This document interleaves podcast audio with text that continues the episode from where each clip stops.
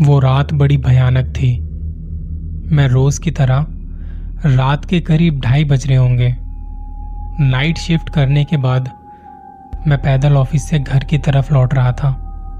कोई गाड़ी ना होने के कारण बीते एक डेढ़ साल से महानगर की सूनी बेयाबान और लंबी सड़कें हमसाया बनकर मेरे साथ चलती हैं। बाप रे, इतनी लंबी लंबी और भूतिया सड़कें। खत्म होने का नाम ही नहीं लेती। बस चलती रहती हैं, चलती रहती है। ऐसा घनघोर अंधेरा कि पैर कहाँ पड़ रहे थे पता ही ना चले। तो कभी खंभों की लाइट से फूटते सफ़ेद, झिलमिलाते प्रकाश में नहाती सड़कों की खूबसूरती देखते ही बनती है। रोज़ाना का रूटीन होने के कारण अब इन सूनी सड़कों पर, अंधेरी सड़कों पर डर नहीं लगता। इन्हीं सूने और बियाबान रास्तों पर दिन भर इतना हैवी ट्रैफ़िक और चहल पहल रहती है कि एक कदम पैदल चलना भी दूभर हो जाए। मई की बेरहम गर्मी, माथे से छूटता पसीना और ऐसे में अचानक हल्की हल्की ठंडी हवा चलने लगे। माथे के पसीने से टकराती वो ठंडी हवा कितनी शीतलता प्रदान करती है। ऐसे में कौन बेवकूफ़ होगा जिसका मन गुनगुनाने का नहीं करेगा? गुनगुनाते हुए मैं आगे बढ़ रहा था कि अचानक आँखें एक जगह पर जाकर रुक गई। सड़क किनारे एक सभ्य सी अधेड़ महिला खड़ी दिखाई दी। करीब सौ सवा सौ फीट की दूरी रही होगी। कंधे पर एक छोटा सा बैग लटका था। वहीं पैरों के पास भी एक ब्रीफ केस ज़मीन पर रखा दिखाई दिया। सफ़ेद प्रिंट वाली साड़ी से जिस करीने से उसने अपना सर ढका हुआ था, उससे तो वो किसी भले घर की लग रही थी। लेकिन इतनी रात गए, वो भी शहर के भीतर से गुजरने वाले हाईवे पर। मुझे कुछ अजीब सा लगा। हो सकता है माइके या ससुराल वालों ने बस में बिठा दिया हो, और किसी कारण बस लेट होने पर महिला को देर रात यहाँ उतरना पड़ा हो। शायद उसका घर यहीं कहीं है। आसपास में ही होगा। या फिर शायद सवारी ऑटो या रिक्शा का इंतज़ार कर रही हो। लेकिन इतनी रात गए, रिक्शा कहाँ मिलेगा? शायद घर का कोई परिजन गाड़ी लेके आ रहा होगा। शायद शायद शायद। सोचते हुए मैं उसके बहुत करीब आ गया। नज़रों से नज़रें टकराई, मगर वो जरा भी नहीं हिली। मेरी आँखों में बराबर देखती रही। भय का नामो निशान तक नहीं, वरना इतनी अंधेरी और सूनी रात में एक अकेली महिला, कम से कम मुझ जैसे मवाली इंसान को देखकर तो डर ही जाए, लेकिन वो लगातार घूरती रही, चेहरे पर ना कोई हाव, ना कोई भाव। हाँ होठों पर मुस्कान बराबर जमी रही, मैं ही पल के झपका गया, मुझे ही नज़रें हटानी पड़ी। ये औरत कहीं ऐसी वैसी तो नहीं फिर एकदम से सिर झटक दिया मैंने। होगी कोई, मुझे क्या लेना देना? मैं तेज़ी से कदम बढ़ाता हुआ उस अनजान महिला को क्रॉस कर गया। अनजाने डर और शर्म के मारे मैंने फिर पलट कर नहीं देखा। ना जाने वो क्या सोच बैठे। चलते चलते मैं दूसरी सड़क पर आ पहुँचा। अब वो सड़क और वो महिला पूरी तरह मेरी आँखों के सामने से ओझल हो चुकी थी। कहीं कोई भूत वूत तो नहीं थी? थोड़ी देर पहले भला लगने वाला वो रास्ता अब भयभीत करने लगा था। मैं जल्द जल्द अपने घर पहुँचना चाहता था। इसी सोच में चाल में गजब की तेज़ी आ गई और बड़े बड़े कदम रखने लगा। करीब पौना किलोमीटर चला ही था कि अचानक मुँह से चीख निकल गई। वो महिला करीब सौ गज दूर उसके सामने सड़क किनारे ठीक उसी ढंग से खड़ी दिखाई दी। कंधे पर बैग और ज़मीन पर ब्रीफ केस ये अब यहाँ कैसे आ गई? एक ही तो रास्ता है। ना कोई गाड़ी निकली और ना ही वो पैदल दौड़ती हुई मुझसे आगे आई। मेरा पूरा शरीर डर के मारे कांपने लगा। पसीने से तरबतर हो गया। लगा कि आज की रात आखिरी रात है। वो भूतिया औरत कुछ देर में मुझे चबा चबा कर खा जाएगी। मैं बेतहाशा भागा। इतनी तेज कि पता नहीं चला कि वो औरत कब कब में मेरे पीछे रह गई। मैं भागता रहा भागता रहा और सीधे घर पर जाकर ही रुका। साँसें तेज़ी से चल रही थी। घर के बाहर ही कुछ पल खड़ा रहकर अपनी सांसों पर कंट्रोल किया। अगले दिन शाम करीब पाँच बजे ऑफ़िस पहुँच गया। एक बुज़ुर्ग कर्मचारी को रात का सारा घटनाक्रम सुना डाला। हँसते हुए बोले, रहीम चाचा, अरे कहीं वो बूचड़ खाने के पास की बात तो नहीं कर रहा? बूचड़ खाना? मैं थोड़ा हड़बड़ाया। हाँ हाँ हाँ बूचड़ खाना। स्लाटर हाउस, जहाँ जानवर कटते हैं। बेटा, वो सड़क बहुत खतरनाक है। बहुत हादसे होते हैं वहाँ। तेज रफ्तार बड़ी गाड़ियों ने बहुत सारे लोगों को कुचला है। सुना है कई साल से बस का इंतज़ार कर रही एक औरत को भी एक ट्रक ने रौंद डाला था। तुझे ही नहीं, बहुत सारे लोगों को दिख चुकी है। लेकिन बेटा, भली औरत की रूह लगती है। कभी किसी को नुकसान नहीं पहुंचाती। मैं हैरान था और परेशान भी। अब कैसे निकलूँगा उस रास्ते से मैं पैदल? और एक आत्मा, औरत की रूह से आमना सामना हुआ है मेरा। वो भी भली औरत की रूह क्या सच में भली आत्माएँ भी होती हैं? कुछ शेयर करना चाहोगे? आज की दूसरी कहानी जो है, एक रियल किस्सा है। ये किस्सा हुआ था मेरी दादी के साथ, मेरी दादी की बहन के साथ। काफ़ी छोटे से ही उन्होंने हमें संभाला है। अब उनके साथ जो होता था, वो मुझे मेरे भाई ने बताया। उनको रात में बहुत बुरे बुरे सपने आते थे। और ये किसी का नाम लेके चिल्लाती थी कि, नारायण जी नारायण जी, मुझे मत मारो। कई बार तो ऐसा होता था जब वो अपना ही गला दबा रही होती थी नींद में। गला दबाते दबाते कहती थी कि, नारायण जी, मुझे मत मारो, मुझे माफ़ कर दो। कहते हैं कि नारायण के साथ उनका कोई रिश्ता था। हालाँकि ठीक तरह से किसी को भी नहीं पता कि नारायण जी कौन थे। कौन था वो? क्या हुआ उनके साथ? तो एक बार हम बुआ के घर गए हुए थे। और मैं बहुत छोटा था तो मैं मम्मी पापा के साथ सो जाता था। और भाई जो था, उसको कहा कि तुम दादी के साथ जाके सो जाओ। मेरा भाई उनके साथ नहीं सोना चाहता था, पर उसने कहा कि ठीक है, कोई बात नहीं। तो रात में क्या होता है, दादी ना उठ के बैठ जाती हैं, और मेरे भाई की नींद खुलती है, और वो पलट के देखता है बस गर्दन को थोड़ा सा घुमाता है तो वो क्या देखता है कि दादी उसी की तरफ़ देख रही हैं। ये देखते ही उसकी हालत खराब हो जाती है। दादी उसे देख के बहुत अजीब तरह से मुस्कुराती है और कहती है, आज तो मैं तुझे खा जाऊँगी। ये देखते ही, ये सुनते ही मेरा भाई उठ के भागा, जहाँ मम्मी पापा सो रहे थे। वो जाके बोलता है, मुझे आप लोगों के साथ सोना है।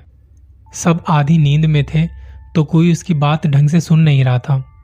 मम्मी उठ के बोलती है कि, जाके वहीं सो जाना तुझे कोई वहम हुआ होगा, या दादी को फिर से सपना आया होगा, जैसे वो नारायण जी नारायण जी करती रहती हैं। कहा यह जाता है कि उनके साथ ऐसी ऐसी चीज़ें होती रहती थी। एक बात जो मैं ज़रूर बताना चाहूँगा। जब तक उनका जीवन था, उनके बाल काफ़ी लंबे थे।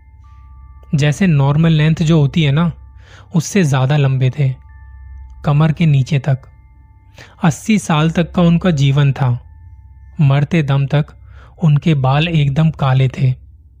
जिसकी बैक स्टोरी ये है, जो मैंने सुनी थी, जब दादी काफ़ी छोटी थी तो उन्होंने क्या किया कि वो नहा धो के किसी पेड़ के नीचे चली गई।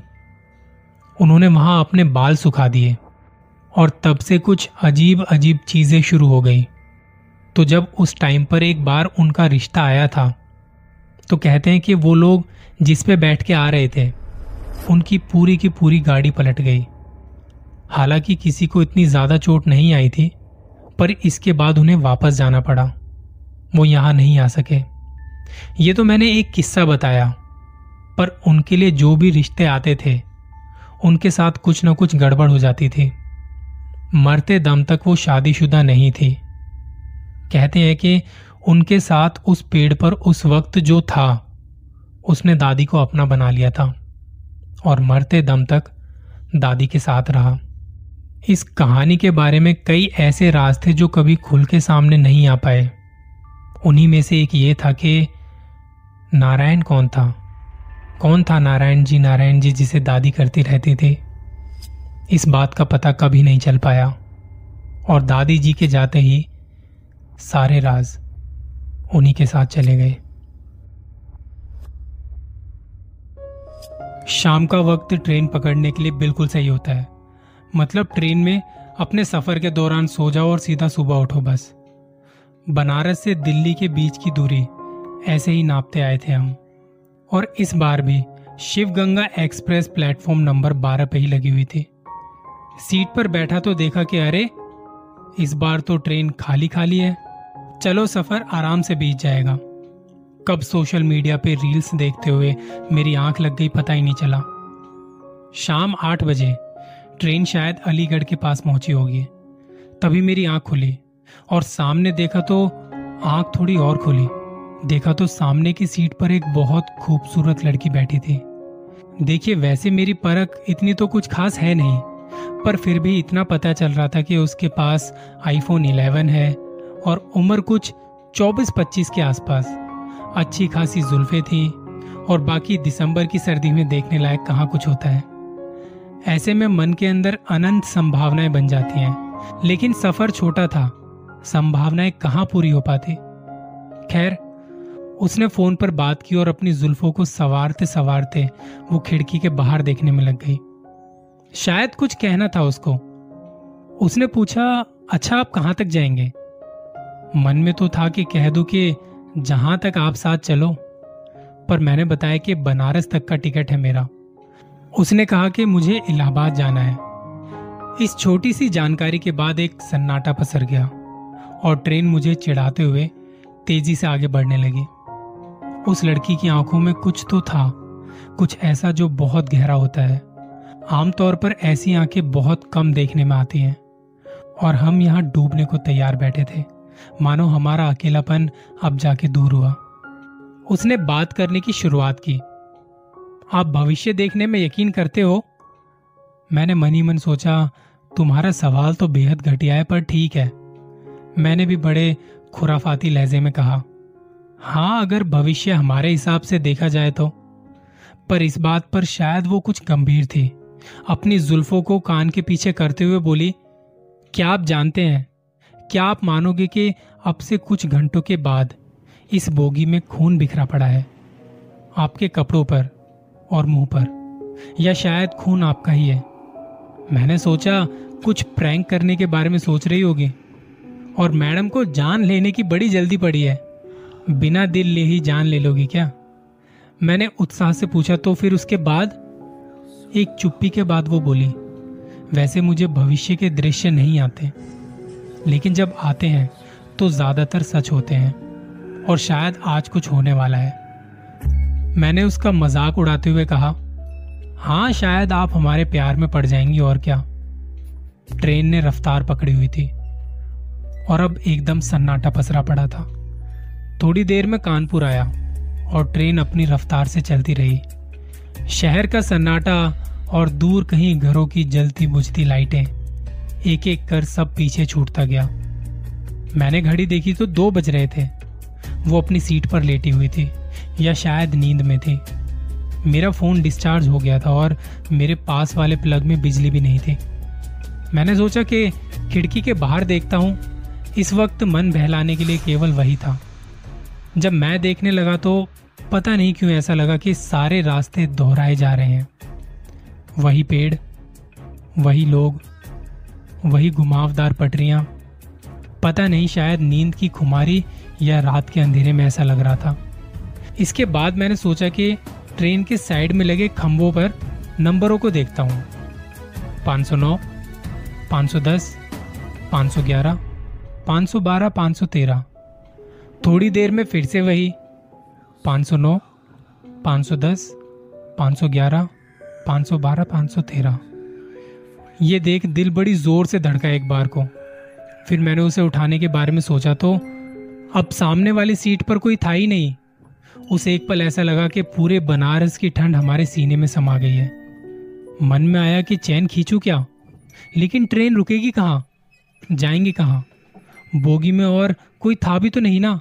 या शायद कोई जगह नहीं था। दिल अब जोरों से धड़क रहा था और साँसें तेज।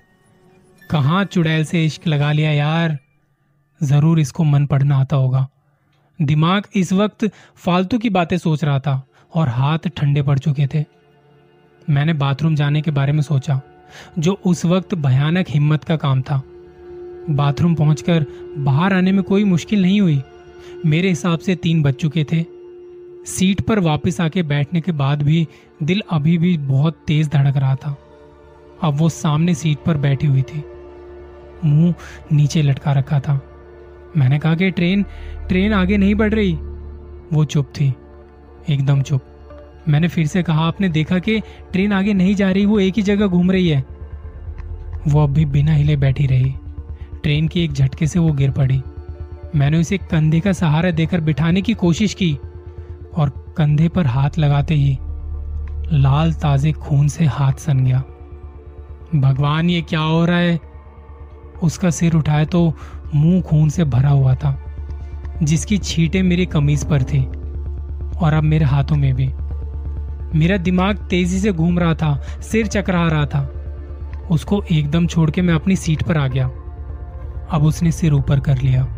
उसकी आँखों में एक अजीब सी उदासी थी। उसने एक नज़र मुझे घूरा। उस वीराने में उसकी आँखें मुझे काटने को दौड़ रही थी और मैं हार मान चुका था। लग रहा था कि आज मेरी ज़िंदगी की आखिरी रात है ये।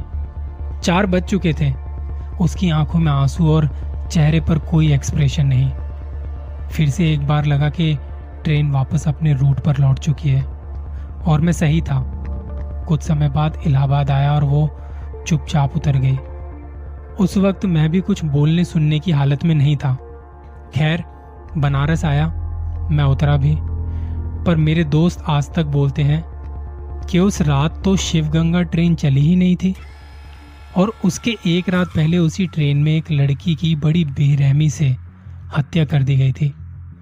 रात के दो से तीन बजे के बीच ये वही समय था जब मैंने वहाँ वो सब देखा। किसकी बात मानूं? उन दोस्तों की बात मानूं या कमीज पर लगे खून के दाग को, जो मैंने इलाहाबाद की पटरियों पर डाल दी थी? क्या भविष्य जो देखता है, वो असल में सच होता है? या भूत इलाहाबाद में गायब हो जाते हैं? उसके बाद में दोबारा शिव गंगा से कभी नहीं गया कभी भी नहीं।